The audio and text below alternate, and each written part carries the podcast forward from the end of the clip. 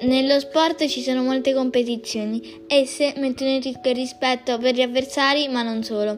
I tifosi per difendere la loro squadra aggrediscono gli atleti anche per razzismo, cosa assolutamente non etica.